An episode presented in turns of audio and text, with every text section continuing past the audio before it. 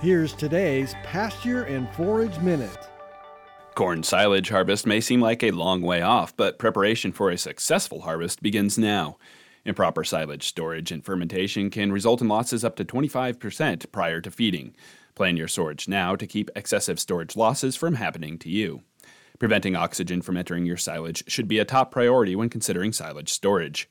Bagged silage is a versatile option that allows the storage location to move year from year and comes with built in oxygen barriers, but it can carry a high price tag and may not be appropriate for large harvest amounts.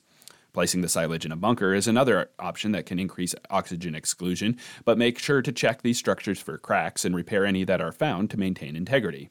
If silage is a feedstuff on your operation, the reduction in losses that a permanent structure paired with the covering the pile provides can offset the costs when spread out over several years.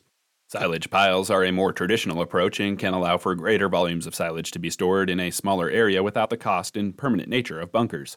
Oxygen inclusion in piles that lack a permanent structure can be enhanced with some planning.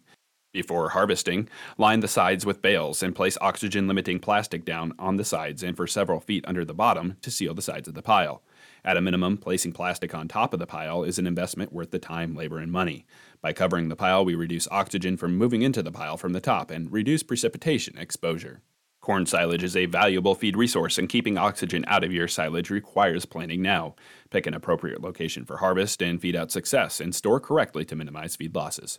For today's Pasture and Forage Minute, I'm Nebraska Extension Forage Systems Educator Ben Beckman.